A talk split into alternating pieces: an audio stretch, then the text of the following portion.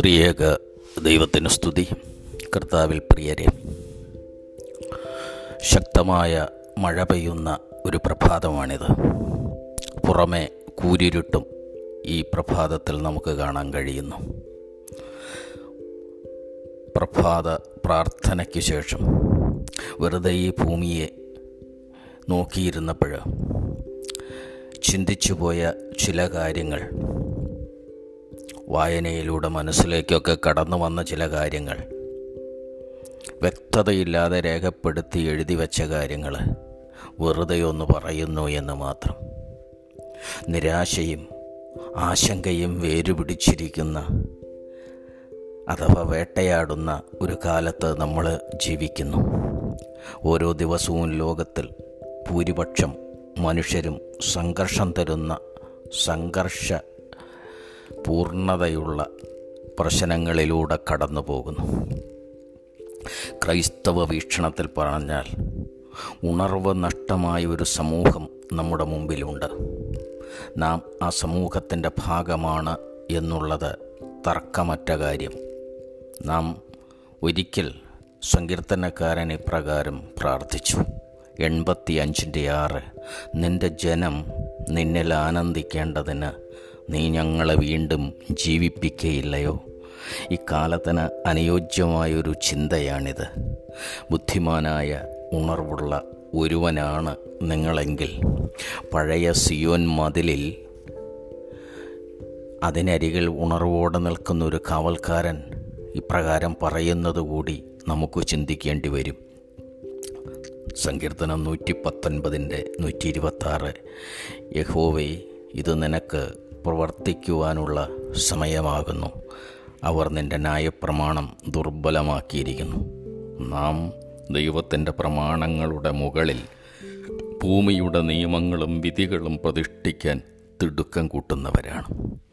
ഉറങ്ങിക്കിടക്കുന്നൊരു സമൂഹത്തിന് അതുകൊണ്ട് ആത്യന്തികമായി ദൈവത്തിൽ ആശ്രയിക്കാൻ കഴിയുകയില്ല. എന്താണ് ഒരു ഉണർവ്? ഉണർവ് ചൈതന്യം ഉളവാക്കുന്നതും ജീവൻ പകർന്നു തരുന്നതുമെന്ന് നമ്മൾ വിശ്വസിക്കുന്നു. അതൊരു ജീവ അനുഭവമായി നമ്മൾ കരുതുന്നു. ഉണർവിൽ ദൈവം തന്റെ ജനത്തെ സന്ദർശിക്കുന്നത് നമുക്ക് കാണാനാകുന്നു. ആത്മശക്തിയും പൊതുജീവിതവും പകരുന്നതിൽ നമ്മൾ സന്തോഷിക്കുന്നു. അതിക്രമത്തിന്റെയും പാപത്തിന്റെയും ബലിമൃഗങ്ങളായി കഴിയുന്നൊരു സമൂഹം ഇവിടെ വേറിട്ട് ചിന്തിക്കുന്നവനിൽ ദൈവം പ്രവർത്തിക്കുന്നത് എങ്ങനെയെന്ന് നമുക്ക് കാണാനാകുന്നു. ദൈവത്തിൽ നിന്നുള്ള പുതിയ ജീവിതമാണ് ഇപ്രകാരമെങ്കിൽ ആത്മീയ ദാരിദ്ര്യം ശൂന്യത മരണം ഇവയൊക്കെ ഭൂമിയുടെ മുഖമുദ്രയാണെന്ന് നമുക്കെന്തുകൊണ്ട് തിരിച്ചറിയാൻ കഴിയുന്നില്ല. പഠിപ്പിക്കുന്നതിലല്ല കാര്യം നിങ്ങൾ എന്ത് പഠിക്കുന്നു എന്നതിലാണ് എങ്ങനെ പഠിക്കുന്നു എന്നതിലൂടെയാണ്. വിവിധ നാടുകളിൽ വിവിധ തരത്തിലാണിതൊക്കെ ഈ ഉണർവിന്റെ ലക്ഷണങ്ങൾ പ്രത്യക്ഷപ്പെടുന്നത്. സർവവ്യാപകമായ ഒരു ഉണർവ് ഉണ്ടാകുവാൻ ദൈവം കണ്ടെത്തിയ പ്രസ്ഥാനമാണ് സഭ എന്ന് നമ്മൾ മറന്നു പോയിരിക്കുന്നു ഉണർവ് പ്രദാനം ചെയ്യുക ഇതുതന്നെയാണ് ഒരു സഭയുടെ ദൗത്യം. ഉണർവ് ആത്മാക്കളെ ഒരു നവസ്നേഹത്തിന്റെ പ്രഭാതത്തിലേക്ക് കൊണ്ടുവരുന്നു. പേരിനും പെരുമയ്ക്കും വേണ്ടി നടത്തുന്ന പ്രഭാഷണങ്ങളല്ല പണം ലക്ഷ്യമാക്കുന്ന കോഴ്സുകളല്ല ഉണർവുൽപ്പാദിപ്പിക്കുന്നത് എല്ലാം മറന്ന് ദൈവത്തെങ്കിലേക്ക് അടുക്കുന്ന ചിന്ത വികസിപ്പിക്കുകയാണ് ഉണർവ്. മനസ്സിലെ സംഘർഷങ്ങളിൽ ഉണർവ് ശാന്തത പ്രദാനം ചെയ്യുന്നു എന്നുള്ളതാണ്. എങ്കിൽ മാത്രമേ അത് ഉണർവാകുന്നുള്ളൂ. കാലം അന്വേഷിക്കുന്നതും ഇപ്പോൾ ശാന്തതയുടെ ഒരു തുരുത്തല്ലേ? ഉണർവുള്ളവനിൽ നിന്ന് വരുന്ന വാക്കുകൾ ഉന്മേഷദായകമായി മാറുന്നു. പുരോഹിതൻ പോലും ആത്മഹത്യ ചെയ്യുന്ന ഈ കാലഘട്ടത്തിൽ ഉണർവ് ഉന്മേഷദായകമാക്കാൻ നമുക്ക് കഴിയുന്നില്ലെങ്കിൽ നാം ഒരു പരാജിത വിഭാഗം എന്ന് അംഗീകരിക്കേണ്ടി വരും. നാളെക്കാലം അങ്ങനെ രേഖപ്പെടുത്തും. ഉണർവ് ലോക ഇമ്പങ്ങളിൽ നിന്ന് മെല്ലെ മെല്ലെ മനുഷ്യനെ പിൻവലിയാൻ പ്രേരിപ്പിക്കുന്നു. അവന്റെ മിഴികൾ പതുക്കെ അടയുന്നു. അകമേ അവന് വെളിച്ചം വരുന്നു. കൂരിരുട്ടിലെ ഒരു കുഞ്ഞു മെഴുകുതിരി പോലെ ഇവിടെ മനുഷ്യൻ അനുഭവിക്കുന്ന സുഖാനുഭൂതി മനുഷ്യന്റെ ആത്മനിർവൃതിയെന്ന് നമ്മൾ തിരിച്ചറിയണം. ജീവിതത്തിൽ ഒരിക്കൽ ഇത് ആസ്വദിക്കാൻ കഴിഞ്ഞവർ രാവും പകലും ദൈവസന്നദ്ധയുടെ സാമീപ്യം ലഭ്യമാക്കാൻ ആഗ്രഹിക്കും. പിന്നീടാരും ദൈവം പ്രാർത്ഥന കേൾക്കുമോ എന്ന് ശങ്കപ്പെടാറില്ല ആശങ്കപ്പെടാറില്ല. അപ്പോൾ നമുക്ക് മൗനത്തിന്റേതായ നൊമ്പരങ്ങളില്ല. എന്നാൽ നമുക്ക് കൂടുതൽ സംസാരിക്കാൻ വിഷയങ്ങളുണ്ട്. അതിൽ കുരിശും രക്ഷയും സ്വർഗവും നരകവും ഈ കാലഘട്ടത്തിന്റെ ജീവിതാനുഭവങ്ങളും സാധാരണ സംഭാഷണ വിഷയങ്ങളെക്കാളും മൂല്യമുള്ള വിഷയങ്ങൾ നമുക്ക് കാണാനും സംസാരിക്കാനും കഴിയണം.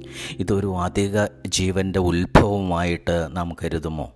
ഭൂമിയിലെ സന്തോഷകാലം ഇതുമാത്രമാണെന്ന് നമ്മൾ തിരിച്ചറിയുമോ? ഇവിടെ കിട്ടുന്ന ഒരു ആനന്ദം സ്വർഗീയമായ ആനന്ദമെന്ന് വിളിക്കാൻ നമുക്ക് കഴിയുന്നുണ്ടോ? ഈ സമയങ്ങളിൽ നമ്മൾ നല്ലത് അന്വേഷിക്കുന്നു. അത് ഉണർവിന്റെ ഒരു ലക്ഷണമാണ്. പ്രാർത്ഥനാവേളകൾക്കായി നമ്മൾ കാത്തിരിക്കുന്നു. സംജാതമാകുന്ന നൂതനമായ സ്നേഹത്തിൽ നമ്മൾ സന്തോഷിക്കുന്നു. നമ്മുടെ ജാഗ്രത കുറവുകൊണ്ട് ശ്രദ്ധ കുറവുകൊണ്ട് അലസത കൊണ്ടും മടി കൊണ്ടും നാം മറന്നുപോയ ധന്യ മനസ്സിനെ തിരികെ പിടിക്കാൻ നമുക്ക് കഴിയുന്നത് പ്രാർത്ഥനയിലൂടെയാണ്. ഉണർവിലൂടെ ലഭ്യമാകുന്ന പ്രാർത്ഥനയിലൂടെയാണ്. അപ്പോൾ എന്താണ് പ്രാർത്ഥന എന്ന് എന്താണ് ധ്യാനമെന്നും എന്താണ് ഉണർവെന്നും ഒരു ചോദ്യമുണ്ടെങ്കിൽ എന്താണ് ഈ ഭൂമിയിൽ പ്രാർത്ഥനയല്ലാത്തത് ധ്യാനമല്ലാത്തത് ഉണർവ് കലരാത്തതെന്ന് നമുക്ക് തിരിച്ചു ചോദിക്കേണ്ടി വരും. മനുഷ്യ ജീവിതം മുഴുവൻ ഇതുതന്നെയാണ്. നാം അത് തിരിച്ചറിയുന്നില്ലെന്ന് മാത്രം. ഒരിക്കൽ പ്രസിദ്ധനായ ഒരാൾ ഒരു പ്രാസംഗികൻ ഈ പ്രകാരം പ്രസംഗിച്ചു. ഒരാൾ വയലിൻ വായിക്കുന്നു. കൈവിരലുകൾ തട്ടുമ്പോൾ വയലിനിലെ ഒരു ആത്മാവുള്ള ഒരു ഉപകരണമായിട്ട് അത് മാറുന്നു. വായിക്കപ്പെടാതിരുന്നാൽ ആ വയലിനെ ആ സംഗീതോപകരണത്തിന് എന്താണ് പ്രത്യേകത? ഒരു പ്രത്യേകതയുമില്ല. അത് മരണാവസ്ഥയിലാണ് നിർജീവാവസ്ഥയിലാണ്. ഉണർവിന്റെ അവസ്ഥയിലേക്ക് വരണമെങ്കിൽ അത് വായിക്കപ്പെടണം. ജീവിതത്തിന്റെ എല്ലാ മേഖലയിലും എല്ലാ പ്രവൃത്തിയിലും അധ്വാനിക്കുന്ന കൃഷിയിടത്തും യാത്ര ചെയ്യുന്ന മനുഷ്യനിലും ഈ പാട്ട് കേൾക്കുന്ന മനുഷ്യനിലും എവിടെ നിന്നോക്ക് ഒഴുകി വരുന്ന ഒരു സംഗീതത്തിന്റെ പ്രേരണയിൽ താളം പിടിക്കുന്നവനും ജീവിതത്തിന്റെ എല്ലാ സന്ദർഭങ്ങളിലും ധന്യതയുണ്ട് പ്രാർത്ഥന ഒളിഞ്ഞിരിപ്പുണ്ട്.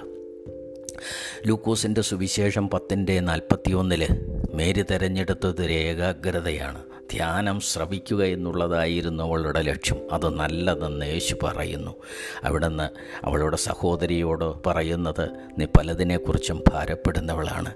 നമ്മളൊക്കെ പൊതുവെ ധരിച്ചു വെച്ചിരിക്കുന്ന ഭാരപ്പെട്ട ഈ ജോലി ചെയ്യുന്നത് പ്രധാന കാര്യമെന്ന് നമ്മളൊക്കെ ധരിച്ചു. മിഴിപൂട്ടി ആ നസ്രത്തുകാരന്റെ കാൽച്ചുവട്ടിലിരുന്നപ്പോൾ മേരിക്ക് ശാന്തതയുണ്ടായിരുന്നു. കാരണം മേ ബി മേരി മറ്റു ലോകത്തിൽ നിന്ന് വിട്ടുപോന്നവൾ.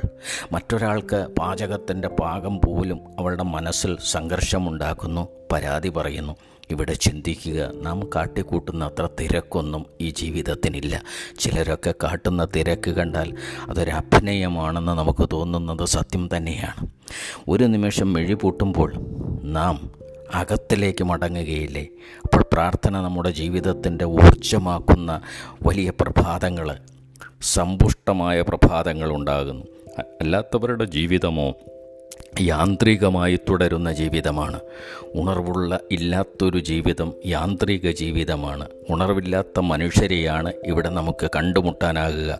ഉറക്കം അവരുടെ ആശ്രയമാണ്. ഉറങ്ങുക എന്നാൽ ഉണർന്നിരിക്കാതെ ഉള്ള ഒരവസ്ഥയിലൂടെ ജീവിക്കുക എന്നുകൂടി നമുക്ക് അർത്ഥമാക്കേണ്ടി വരും. ഇവിടെ മനുഷ്യന് ആഴത്തിൽ ആശങ്ക അവനിൽ പടരും. മനുഷ്യനിലെ ആത്മാവ് വരുമ്പോൾ പാപത്തെക്കുറിച്ച് ബോധ്യം വരുത്തുമെന്നാണല്ലോ യോഹന്നാൻ പതിനാറിന്റെ ഏഴ് എട്ട് ഭാഗത്ത് നമ്മൾ വായിക്കുന്നത്. പാപബോധത്തെക്കുറിച്ചാണ്. നിങ്ങളിൽ ഉണർവുള്ളവരെങ്കിൽ പാപബോധമുള്ളവരെന്ന് നമുക്ക് ചിന്തിക്കാൻ കഴിയണം. വാതിലടച്ച് പ്രാർത്ഥിക്കുക എന്നാൽ ഒരു മുറിയുടെ വാതിൽ അല്ലല്ലോ അതുകൊണ്ട് ഉദ്ദേശിക്കുന്നത് നമ്മിലെ ആന്തരികമായ മനുഷ്യനുമായിട്ട് നമുക്ക് സംവദിക്കാൻ കഴിയുമോ എന്നുള്ളതാണ്. പ്രാർത്ഥനാ യോഗത്തിലൊക്കെ മിഴി പൂട്ടിയിരിക്കാൻ നമുക്ക് കഴിയുമോ എന്നുള്ളതാണ്. സ്വന്തം മുറിയിൽ മിഴിയടക്കാൻ കഴിയുമോ മിഴി അടച്ചിരിക്കാൻ കഴിയുമോ എന്നാണ്. നിങ്ങൾക്ക് ഉണർവുള്ളവനായിരിക്കാൻ കഴിയുമോ എന്നാണ്. ലോകത്തുള്ള മുഴുവൻ ക്രിസ്ത്യാനികളെയും എടുത്താൽ തൊണ്ണൂറ്റി അഞ്ച് ശതമാനം പേരും ദിവസം അഞ്ച് മിനിറ്റിൽ താഴെയാണ് പ്രാർത്ഥനയ്ക്ക് ഉപവാസത്തിനും ഒരു ദിവസത്തിൽ നീക്കിവെക്കുന്നത്. എന്ന് കണക്കുകൾ പറയുന്നു. നിങ്ങൾ ചിന്തിക്കുക ഉണർവിലേക്കുള്ളൊരു ക്ഷണം എല്ലാവർക്കുമുണ്ട്. തന്റെ ശിക്ഷരെക്കുറിച്ച് യേശുവിനുണ്ടായിരുന്ന ഏക പരാതിയും സങ്കടവും അവർ ഉണർന്നിരുന്നില്ല ഏറ്റവും വേണ്ടപ്പെട്ട സമയത്ത് എന്നുള്ളതായിരുന്നു. ഗത്സമനയുടെ പാറയിൽ കയ്യൂന്നി പ്രതീക്ഷയോടെ മുട്ടുകുത്തുന്ന വേദനയോടെ മുട്ടുകുത്തുന്ന യേശുവും കൺപോളുകൾക്ക് ഭാരമേറിയതുകൊണ്ട് ഉറങ്ങിയ ശിഷ്യന്മാരും തമ്മിൽ നോക്കിയാൽ കാണാവുന്ന ദൂരമേ ഉണ്ടായിരുന്നുള്ളൂ. ആ നോക്കിയാൽ കാണാവുന്ന ദൂരം വിളിച്ചാൽ വിളികൾക്കാവുന്ന ദൂരം ആ ചെറിയ ദൂരം അത് നമുക്ക് അതിജീവിക്കാനാകുമെങ്കിൽ നാം ഉണർവുള്ളവനാണ്. നമ്മുടെ ജീവിതത്തിന്റെ ഒരു ചെറിയ ദൂരം കൂടി സഞ്ചരിച്ചാൽ മതി. നമുക്ക് ചിലത് കാണാനാകും. അങ്ങനെയായിരുന്നല്ലോ. സിദ്ധാർത്ഥൻ രാജകുമാരൻ ഒരടി കൂടി മുന്നോട്ട് പോയപ്പോൾ അയാൾക്ക് ജീവിതത്തിന്റെ ദുരന്ത അനുഭവങ്ങൾ കാണാനായി. ഒരടി കൂടി മുന്നോട്ട് ചെന്നപ്പോൾ ദൈവത്തെ കാ ഒരടി കൂടി മുമ്പോട്ട് ചെല്ലുമ്പോൾ എന്തോ പുതിയ അനുഭവം നമുക്ക് കാണാൻ കഴിയുന്നു. അങ്ങനെ വരുമ്പോഴാണ് നിത്യജീവിതത്തിൽ സഭ രക്ഷിക്കപ്പെട്ട ഒരു സമൂഹത്തിന്റെ ഉണർന്നിരിക്കുന്ന ഒരു സമൂഹത്തിന്റെ പ്രേരക ശക്തിയായി മാറുന്നത്. ഈ ലോകത്ത് നിങ്ങൾ നോക്കുക നിങ്ങൾ കാണുന്ന ലോകം എങ്ങനെയാണ്? അവിശ്വാസം വർദ്ധിച്ചു വരുന്നൊരു ലോകം പാപബോധമില്ലാത്തൊരു ലോകം ബന്ധങ്ങൾ തകരുന്ന ലോകം സൃഷ്ടിയിൽ വൈരൂപ്യം കലരുന്ന ലോകം. ആരെയും എന്തും ചെയ്യാൻ മടിക്കാത്ത മനുഷ്യർ അന്യന്റെ സ്വത്ത് ആഗ്രഹിക്കുന്നവർ. നിയമവും വിധികളുമെല്ലാം സഹോദരനിൽ നടപ്പിലാക്കാൻ ആഗ്രഹിക്കുന്നവർ.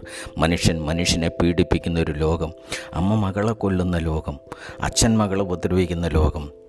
ജീവൻ നന്മ ചെയ്യുന്നവൻ ഒരുത്തൻ പോലുമില്ലാതെ ജീവന്റെ അംശം പകുത്തു കൊടുക്കാൻ ആളില്ലാതെ വരുന്ന ഒരു ലോകം.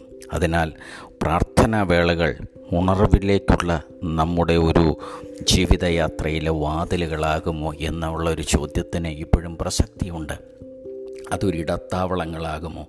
ഭാരമിറക്കി വയ്ക്കാനും മിഴി പൂട്ടാനും ഒരു മണിക്കൂർ കഴിയുമ്പോൾ പുതിയ കരുത്തോടെ ആ അദൃശ്യ കരം പിടിച്ച് നടക്കാൻ നമുക്കാകുമോ? നമുക്കാകും ദുരിതങ്ങളെ അതിജീവിക്കാൻ ആ വിധമെങ്കിൽ മനസ്സിന്റെ ഭാരം ആശുപത്രി കിടക്കയിലെ ഭാരം പേഴ്സിൽ ഒന്നുമില്ലാത്ത ഭാരം നാളെ എന്തു ചെയ്യുമെന്ന ഭാരം എല്ലാം അതിജീവിക്കാൻ ഈ സമൂഹത്തെ സഹായിക്കണമെന്ന് നമുക്കെന്തുകൊണ്ട് പ്രാർത്ഥിക്കാനാകുന്നില്ല. ഹിംസയിലേക്ക് വഴുതിപ്പോകാതെ അവിടെ നിന്ന് പഠിപ്പിച്ച പാഠങ്ങൾ ഓർക്കാൻ നമുക്ക് കഴിയുന്നില്ല.